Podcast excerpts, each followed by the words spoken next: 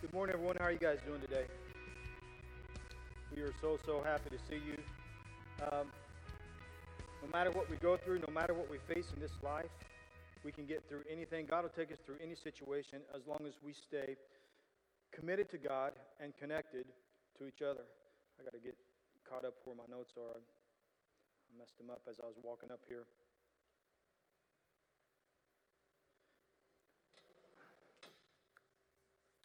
Committed to God and connected to, to each other. Listen, uh, right now is the hardest time to stay connected because we, it seems like we are so uh, staying away and staying home, and I'm I'm with you on that. I'm I'm doing the same thing, but remember, we got to stay connected to each other. I thank uh, goodness for Zoom. Thanks, thank goodness for FaceTime. We can still stay connected.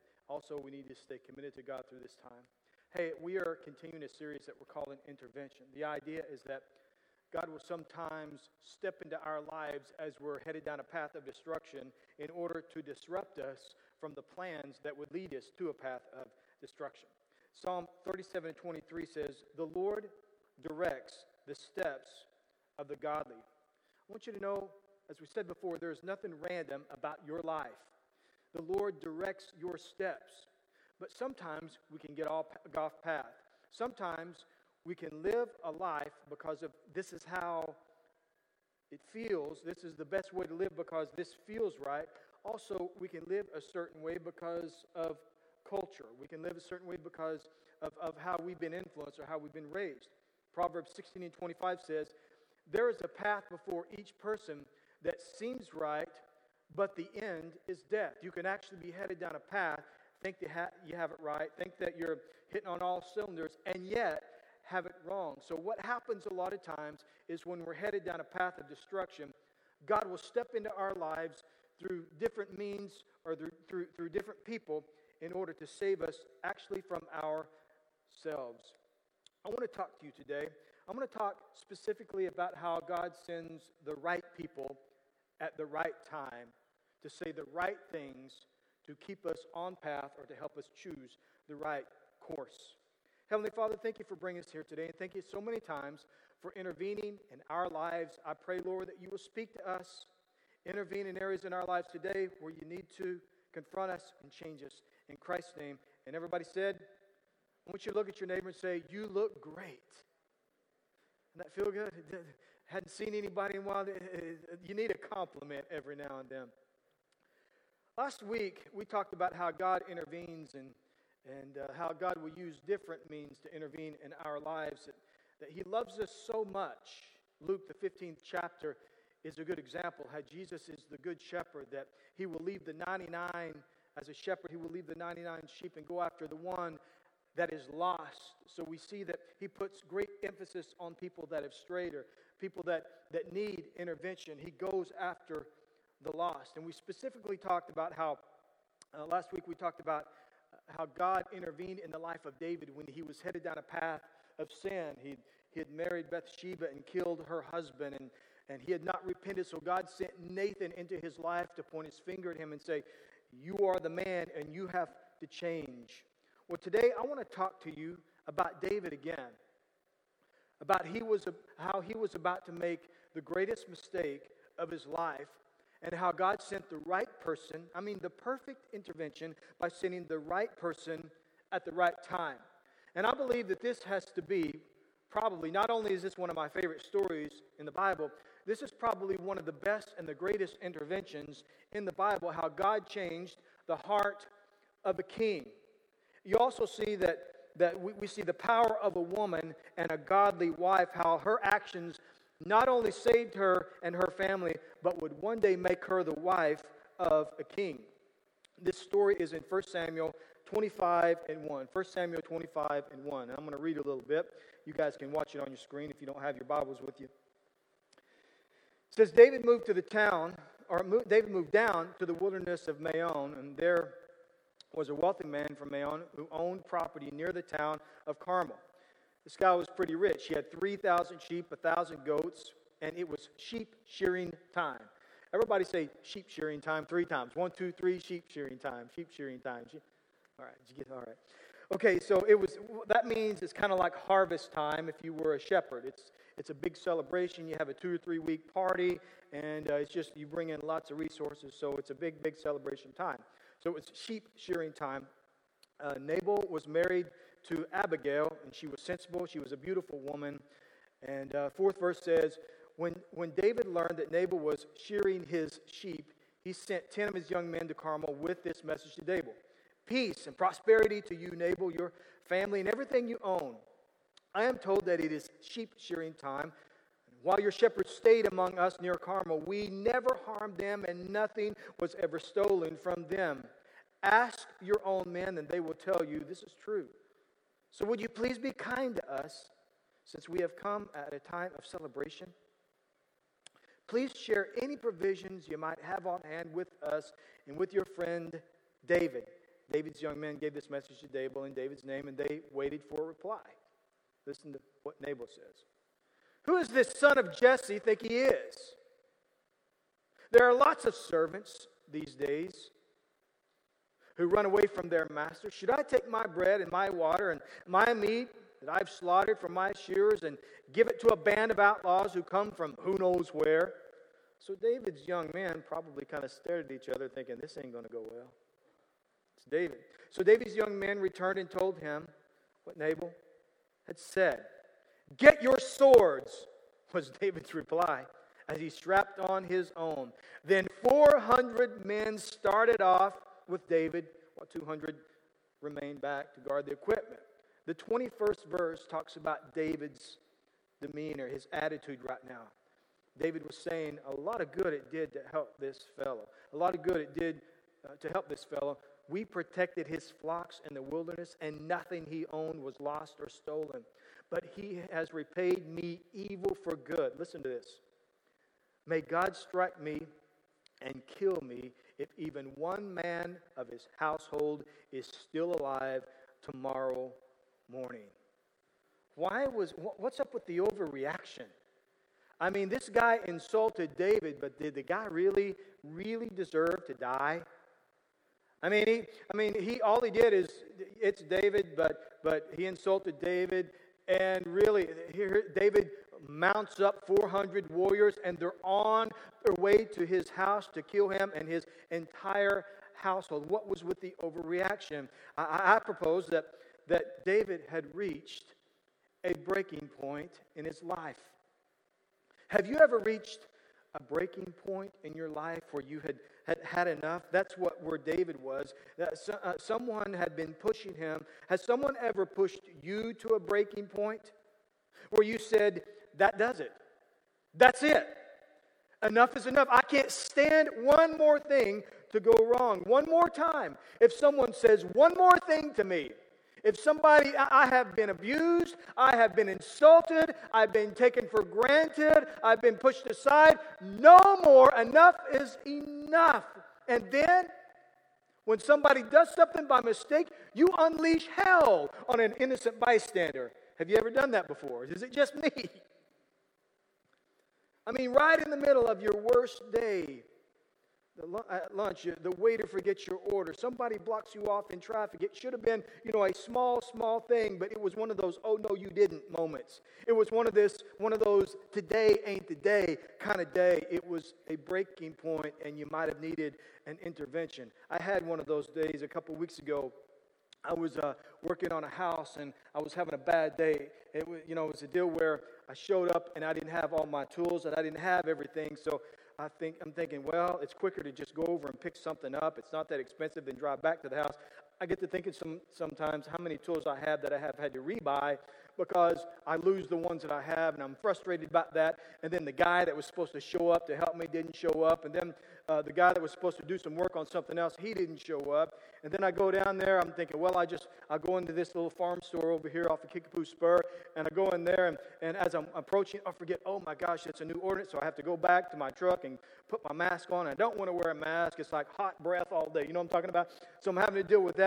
So I walk in there, and, and the air conditioner is not on, and And so I go back there, and lo and behold, the tool, the one thing that I need is not there. So I'm thinking, okay, well, I don't want to blow the tree. I actually need a six-inch bolt for a wheelbarrow. So I went over there, and they got these little drawers. You know what I'm talking about? You got these little drawers where you get. So I meticulously go in and find, spend ten minutes finding that, and I have a six-inch bolt. That's what I'm leaving there with, a six-inch bolt. So I'm thinking, you know what? It's not a complete blow-it kind of moment. What I'll do is I'll just jet up here, pay for this, and uh, get back to work, and I won't blow such so much of my day. And then I turn where the registers are, and I'm twelfth in line. Literally, I'm twelfth in line. We're all like six feet apart. And I'm thinking, I just have a, I got a fifty-cent bolt. You know what I'm saying? I just need to pay for this bolt. That's all I need to do. And there's six people in line and one register. And there's like seven registers, but one. And it seems like every time I go in here, there's always a problem. There's always a problem that they have to have management approval. Every single time I'm there, every single register has to have management approval. And I'm thinking, and, and you, well, here's what you got to understand. I would rather do anything than wait in line. When there's a stoplight, I'll take the long way around. I'll drive three or four miles out of the way to not stand in line. When I was st- first starting out in church, people were like, you know, twenty years ago, Travis, we've got an incredible church. You've got a, a unique message. What we'll do is we'll move to Dallas or we'll move to Los Angeles. And what we'll do, you know, we'll build a mega church. You know what my response is? I don't want to stand in line. People stand in line in big cities. People, people park in line. Everything's, you, you base your life around standing in line when you're in a large city. Maybe that's not the best approach, but, but that was me. I just want, I like smaller towns because I don't like standing in line. And the worst possible thing that you can do to me is turn the temperature up and have me stand in line. So I'm standing in line, and I'm looking at all these open registers, and I'm twelfth in line. And then on top of that, I got this mask on, and I'm breathing hot air, and there's no air conditioner on. And this guy behind me keeps breaking the six-foot line. You know what I'm saying? He keeps, and I don't care about that, but he's breaking the rules, and I'm really getting, you know, he keeps, because I don't want my heels nipped. You know what I'm talking about? What, people pushing a basket behind you, nipping, has he ever had your nails? You know what I'm talking about? He keeps, I, I, and he get, he's almost getting, finally I'm just going. And he just kind of backs his basket up a little bit. You know, so so finally I've had enough. I've had enough. So I walk up behind this lady at the cash register, young lady, and I said, uh, excuse me, while she's checking, I said, are you not seeing this? Are you, you're not seeing this? This, you know the line's too long if it has to turn left and go out another. It's too long, right? I mean, we're standing, we, we have places to go. And I noticed that you've got six or seven other registers. Is something wrong with the other six or seven registers? Can, do you mind if I just throw them away since you guys never used them?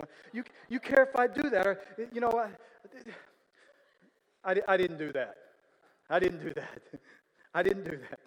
That's what I wanted to do, okay? Instead, I just walked up there and I said, ma'am, uh, is there any way you can ask one of the people that are that's working back with the chickens and the rabbits? No, I didn't say it. I said, is there any way, is there any way that you could just ask somebody to come up here so the lines? And she said, sure. And she got somebody up there, and I was out in five minutes. But you know why? Why I was really nice? Because I've hit moments in my life when I wasn't so nice, and I had to go back and apologize and be embarrassed. You got to be careful. And that's why I believe that sometimes God will intervene sometimes in our breaking moments. I believe David was pushed to the limit. Let me back up a little bit and tell you some of his backstory. Now remember, David, when he was a teenager, was anointed by Samuel, a prophet. And not long after that, maybe a few years after that, he goes and he visits a war with the Philistines. And you know this story, he kills Goliath. But once he kills Goliath, his whole life changes. He becomes famous. Saul moves him into the kingdom, and once David moves in, he, he's, he's the most popular person in the kingdom. He marries the princess. He marries the king's wife, and all of a sudden, he's doing the king's bidding. He's, he's an incredible warrior. He's undefeated. God is blessing him, but he becomes more famous than the reigning king, Saul. So Saul becomes insecure and jealous to the extent that he wants to kill David. And he tries to kill him a couple of times while he's in his palace. David escapes. He has to escape out his own window. He goes and he has to live like an outlaw for a while. And while he's there, Saul gives away David's wife to another man. So he loses everything for no reason whatsoever. All he's done is fight for Saul and be a good friend to Saul's son, Jonathan. And then if that were not enough, Saul in two different times, in two different instances, pursues David with an army. David, over time and over a few years, he actually has to join the enemy side for a while. He's living like a, a, a, a bandit, like an outlaw, and, and Saul begins to pursue him with his army. A couple of times, three thousand soldiers are pursuing David. David has about six hundred men. And a couple of times, he's hiding out in the mountains, in the caves, and Saul goes into a cave at one particular time, and David's men are standing back and says, he's all alone, you can kill him right now, and the whole, all of Israel will be subject to you. You can be the king right now. You're supposed to be the king. You, you got to do this. God has put you in his hands. And David would not kill Saul. He says, God forbid that I should become king at the price of killing God's anointed. Two different times he had the opportunity to kill Saul, and he didn't do it. But Saul continued to pursue him. So mix that with all the things that are happening. David is living in the wilderness, running around like an outlaw, raiding the enemy for Israel, still working for King Saul, getting no credit. This is not the time to insult David. This is not the de- a good day in his life. He, this is not the time to offend David. He is reaching his breaking point. And while living near Nabal's flocks, and I'm telling you a little bit of the story, while living near the sheep, the sheep and all the goats and everything, he actually, David actually protects Nabal's, Nabal's flocks. It was a simple request, a very simple request. Right now in the middle of harvest time, Nabal sends David's men. Right now, just in the middle of harvest time, as you're being blessed, as you have, you know, it's it's sheep shearing time, and you guys are having a three-week party and living it up. Will you just help us just a little bit? Just give us give us your leftover. Simple request.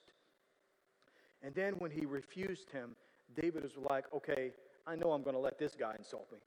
I've had enough from King Saul. That's it. No more Mister Nice Guy. No more insults. I'm not giving any more people one more second chance. And then the, the next thing you know, David has strapped on his sword, and he has mounted four hundred soldiers, fierce, undefeated warriors, to unleash hell on Nabal. Can you see that he's transferring a little bit what was happening with Saul on Nabal? Can you see that?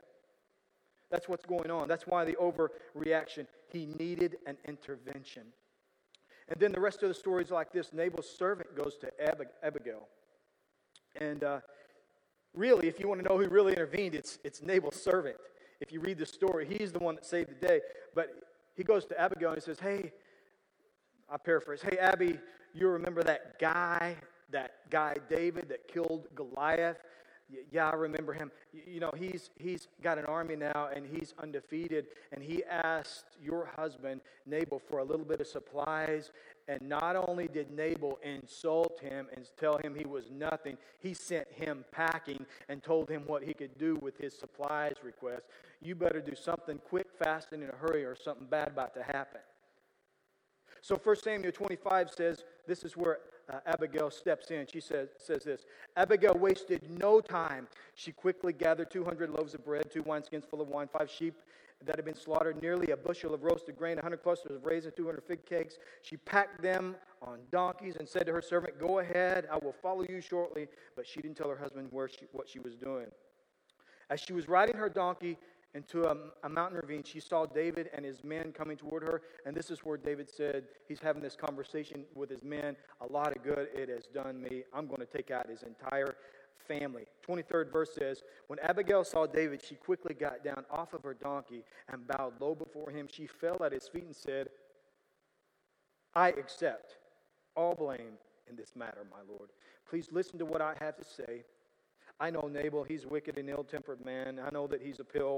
Uh, please don't pay any attention to him. He's a fool, just as his name suggests. She, look, look what she says. But I never even saw your young man. She's saying, I would have done something about that. twenty-sixth verse says, now, my Lord, as surely as the Lord lives and as you yourself live, since the Lord has kept you from murdering and taking vengeance into your own hands, let all of your enemies and those who try to harm you be as cursed as Nabal is. Now, as I read the rest of this, I want you to pay attention. As I have told you David's backstory, I want you to pay attention to what she says to him and how she references who he is. And I'm gonna, I'll go back to every bit of this, but just pay attention to how she talks to him and how she was the best person to intervene in his life right now. She says this. She says, and here is a present that I, your servant, have brought to you and your young men. Please forgive me if I have offended you. Did she do anything? She didn't do anything. Listen to what she's saying here. Please forgive me if I have offended you in any way.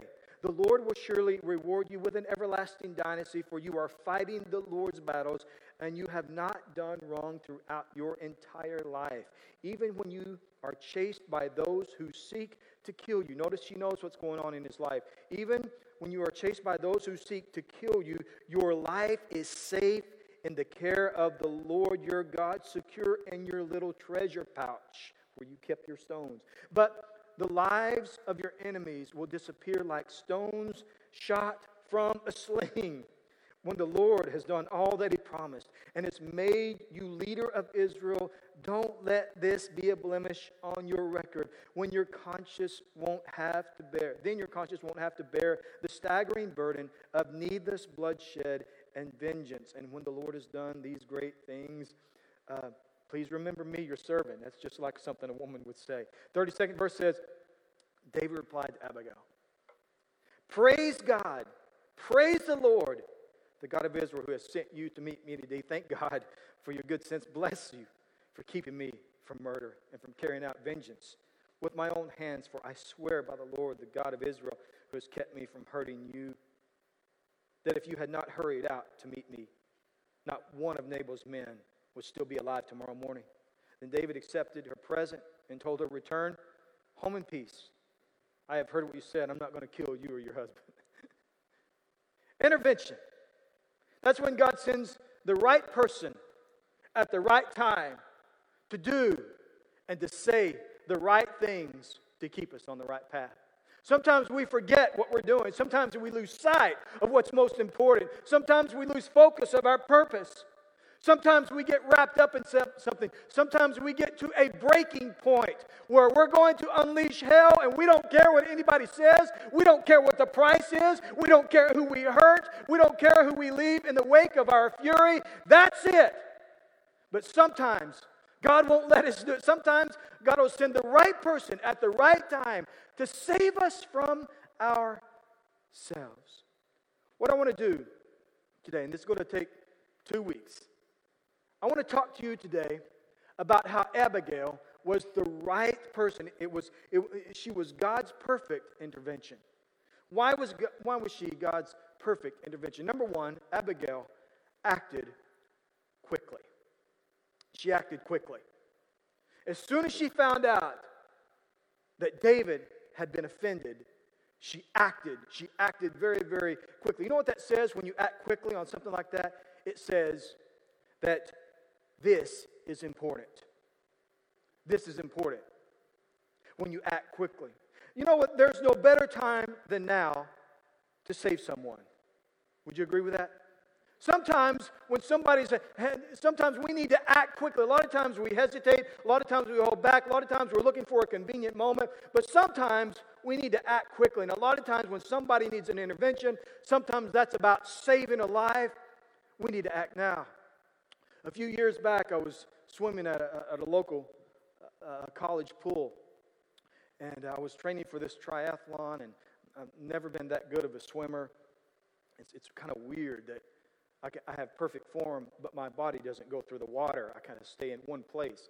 I don't know what the deal is. Maybe it's my feet are too small or something. But anyway, I was I was swimming, but I, I got what I do have is I got the good I got a really good kick turn. You know what I'm saying? Where you go to the end and you go down and you kick and you go out. That's I, I can do that. So anyway, I just uh, you know I got into a, I was about halfway through my swim, and I got into the end. I did this kick turn, and I didn't know it then, but I found out later that the system that releases the chemicals malfunctioned, and instead of being like a time release thing, while I was in the pool by myself, it released all of the chemicals at one time, and it put a mist over the top of the pool. So it was an incredible amount of chlorine all at once, if, if you can imagine breathing in chlorine. But when I came up to take a breath, I, I sucked in a chlorine mist, and when I put my head back down in the water, I had to cough two times. Ooh, pool, pool, you know, okay? So, I, so I'm thinking, all right, so we'll try this again. Went up and got another breath of air, and the same thing happened.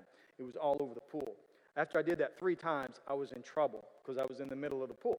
Well, I came up splashing and coughing, and the lifeguard runs over, you know, about from here to there, splashing and coughing and kicking, and he goes, "Sir, do you need help?"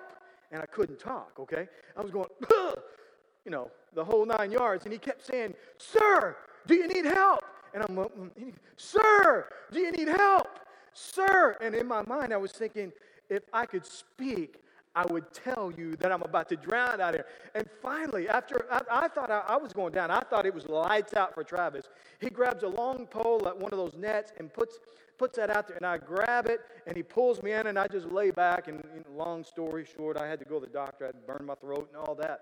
But the deal is, is you know, sometimes if you hesitate, you wait. It's kind of like, you know, let me know when you're. I know that you're drowning, but let me know when you're really drowning, and I'll save you. You know what I'm saying? It's a deal. A lot of times we hesitate when somebody needs to be intervened because we're looking for a more convenient time. The Bible says Abigail wasted no time. Enough talk. The clock was ticking. Time to act. A lot of times the reason we don't intervene in the lives of people is we're waiting for a more convenient time. What I'm going to do is I'm going to let things soften. I'm going to wait till I have a, a better way of conversation. I'm going to let, wait till things calm down. In Second Corinthians six and two it says, "Indeed, the right time is now." Look at your neighbor and say, now is the time. The right time is now. Today is the day of salvation. Listen to me. There is never a convenient time to have a hard conversation. There is never a convenient time to have a hard conversation. The, only, the best time to do what needs to be done is kind of like ripping off a Band-Aid. The, the longer you wait, the worse it gets. Some things have to be done now and to be done quickly. So, so what are we going to do? We're going to do it. We're going to make that phone call. We're going to take her to lunch. We're going to take him to lunch. We're going to reach out. We're going to do that text. We're not going to wait another week to intervene in the lives of people that somebody has called us to. Amen? We're going to, we're going to do it, and we're going to do it now. If you wait until the right time, you will probably always be too late. Stop putting off the interventions that the Holy Spirit is leading you to, and do it today. Look at your neighbor and say, do it today. So Abigail was God's perfect intervention because she acted quickly, which says this is important. The second thing is, the reason I think she was the perfect intervention by God is that she was humble, which says you are important. Acting quickly says, this is important. Being humble says, you are important. Verse twenty-three says, when Abigail saw David, she quickly got off her donkey and bowed low before him. Before she said, when she saw David coming up, consider this, four hundred men mounted on horses. Abigail rides up on her donkey. Probably it says, that, you know, she was beautiful, sensible. All she gets off her donkey. Doesn't say a word. She bowed before him. Consider that. That is the very first thing that she did. Humility saves things. Humility is, is a salvation factor. Humility saves relationships. Humility saves marriages. So, so much can be saved. So much can be accomplished in life if we would walk in humility. And that's anti, that's counterculture for us today to walk in humble. You know what, you know, uh, a humble position looks like. You know what, what a humble servant looks like? They actually looks like, like this. Have you ever seen somebody go like that? We've seen it on television. Have you ever been in a position, in a relationship, where when you approach somebody, you went like this? No, we've never had to do anything like that. But it's not, humility for us is not a position. It is a disposition that says this, you are more important than I am. Let me say that again. Humility for us is not a position, it is a disposition that says that you are more important than I am. Does that rub us the wrong way? It kind of rubs me the wrong way, to be humble, to work out a relationship. But do you know why it rubs us the wrong way? Pride. That's it. That's why, that's why we are not willing to work out relationships. Pride is more important a lot of times than working out relationships in our lives. Pride is more important than our spouse. Pride is sometimes more important than our marriage. We would rather be right than be together. We would rather, a lot of times we would rather be right than be united. We would rather be right than to live in peace. Abigail intervened and acted in humility. The first, she didn't show up and, and tell David, David, you don't have a right to do this. The last thing that you want to do if you've offended somebody is God is calling you to intervene in their lives. The last thing that you want to do is show up and start talking about your rights and sh- start talking about justification. Did, did, did David have a right to do that? No. Was, was Did Abigail have a right to show up and say, you don't have a right? Yes, but you can be right and lose everything. And a lot of times we're working for our rights when we're not working to be together. Talking about her rights wouldn't save the day. It's kind of like walking across the parking lot. Uh, as you walk into Walmart every single day, there's a like a fifty-foot crosswalk. You have a right to walk across there. In fact, cars must stop in order for you to cross. It's you know, it's uh, the pedestrian has the right of way. But how many of you have walked across and the car didn't stop? Did you keep walking? I've got the right to walk across here. He's got a Dodge Ram. You know what I'm saying? You might want to humble yourself and just back up. Yeah, but I have the right. Well, you can you can be right and be dead, right? A lot of times that's what we, we focus so much on our rights. Humility says, you are more important than I. Humility says, we are more important than me. It's more important than my rights or justification. It is the example that Jesus gave, that we are more important than him. Paul, uh, the Apostle Paul wrote in Second Corinthians six, he said, rather than fight and do damage to a relationship, he said, why don't you just accept the injustice? Read the scripture. We miss this so much. Rather than fight and, and, and cause dissension and break up your marriage or break up your friendship, hey, it'd be better for you to accept the injustice. Be, be wronged and stay married. I, that, I mean, if, if, if you want to always be right and stick up for your rights and you're single, hey, don't get married. I apologize for things I don't do wrong all the time. You know why? Because I want to stay married to that woman. Me staying married to her is way more important than me being right. And that, and, and, and people that, that, that walk in maturity, whether it be marriage, whether it be relationships, whether it be the body of Christ, the union and being united is more important than the right. Us together is more important than, than my rights. Plus, in James four and six, it says, God opposes the proud and gives grace to the humble. Do you know that when we walk in pride, we are in opposition of God? But when we walk in humility, we walk in the grace. What is grace? Grace is the unmerited favor of God. That when you walk in humility, even if somebody else is wrong, if you humble yourself and say, you know what, the relationship is more important than the right. The relationship is more important than my cause or whatever. When you humble yourself and take a step back and say, you, this situation, you are more important than, than me being right or whatever. When you walk in humility for the sake of God's purpose, you actually experience the favor of God. Abigail was perfect for intervention because she acted in humility. I'm going to stop right there and I'm going to close with this. There's five more. I could, I could. There's so many more, but I, I, I stopped on, on, on seven. There's five more characteristics of Abigail that made her a godly intervention. And I want to tell you something. I want to be counted on by God when He wants to intervene in somebody's life. Don't you? I want God to use me. God, God uses His kids to intervene in the lives of His kids. I don't want to be just a bystander, watching people go through life and never affect their lives, knowing what I know about the Word of God, knowing what I, what, what I know I, by the Spirit of God.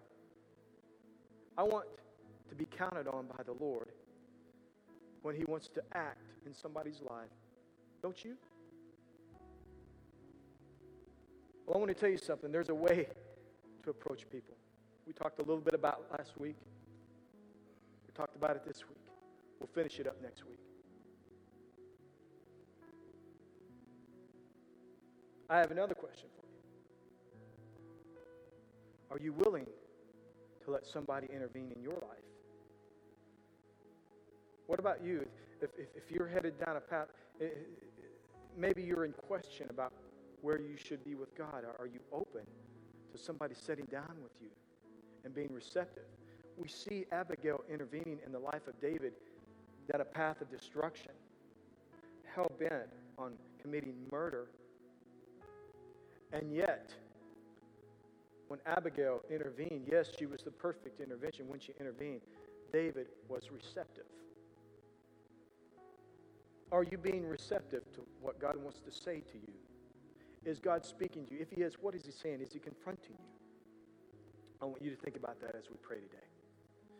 So, Heavenly Father, I thank you, Lord, for speaking to us today, and thank you, Lord, for how you've ministered to us. I pray, Lord, that we are receptive to what you want to say. First of all, Lord, in a way that you want to approach us, in a way that you want to intervene in our lives, I pray that we are receptive to it. And second of all, I pray that you can count on us to move quickly and to walk in humility, to intervene in the lives of the people that we love for the sake of your church. Speak to us and grow us in wisdom in this. In the name of Jesus. As your heads are bowed, if you're here today and you don't know Christ, today is an incredible time to give your life to Christ. I don't know, maybe it's just us today. But maybe God is dealing with you. Maybe as you're watching us online, God is dealing with you about your walk with Him. Have you surrendered your life to Christ? Have you said, Lord, I give you my life. I accept you as Lord and Savior of my life. If not, I want to lead you in a prayer. I want to lead us all in a prayer here. And you can pray with us if you're watching us online. Repeat this prayer after me. And today you can come home and you can give your life to Christ. Maybe you can say, Travis, I walked away from God and, and God is dealing with me to come home. You can do that too. Just say this prayer with us. Repeat after me, all of us together. Dear Heavenly Father, I am before you today, and I give you my life. And Jesus, I ask you to be Lord and Savior of my life. I confess my sins, and I ask you to forgive me for my sins. I believe in you, Jesus, that you died for me and rose from the dead. And from this moment on, my life is committed to you. In the name of Jesus, amen. Heavenly Father, I thank you, Lord, for those that have surrendered their lives to you today. I pray, Lord, that you will wrap your arms around them and you will speak to them and help us to realize that today is just the beginning of a new life. We thank you for it and we give you glory in the name of Jesus. Everybody said amen. I'm going to ask you guys to stand in the house today. If you surrendered your life to the Lord today, we think that that is the best decision that you'll ever make. If you will connect with us, you can connect with us uh, through FaithCo online. You can send us a text or whatever. Let us know. Let us know if you gave your life to Christ. We want to know. It's a very, very important decision. Tell somebody. Tell your friends. It's an incredible decision that you made today. Hey, uh, God bless you guys for being here. Uh, just a couple of things to let you know. Don't forget that starting next week, we're, uh, we have a brand new service time. That's ten a.m. We are temporarily going to one service. We're going to put all of our efforts into one service, and there's going to be more chairs. There will be plenty of room for social distancing, but uh, the, we're going to one service just to put all of our efforts, efforts into that, and two live worship experiences online. So if you're not here, you can watch us online. Uh, before I let you go, uh, let me speak a word of blessing on your life. Until we meet again, may the Lord bless you and protect you. May the Lord smile on you and be gracious to you. And may the Lord show you His favor and give you His peace. And everybody said, amen. We'll see you next time.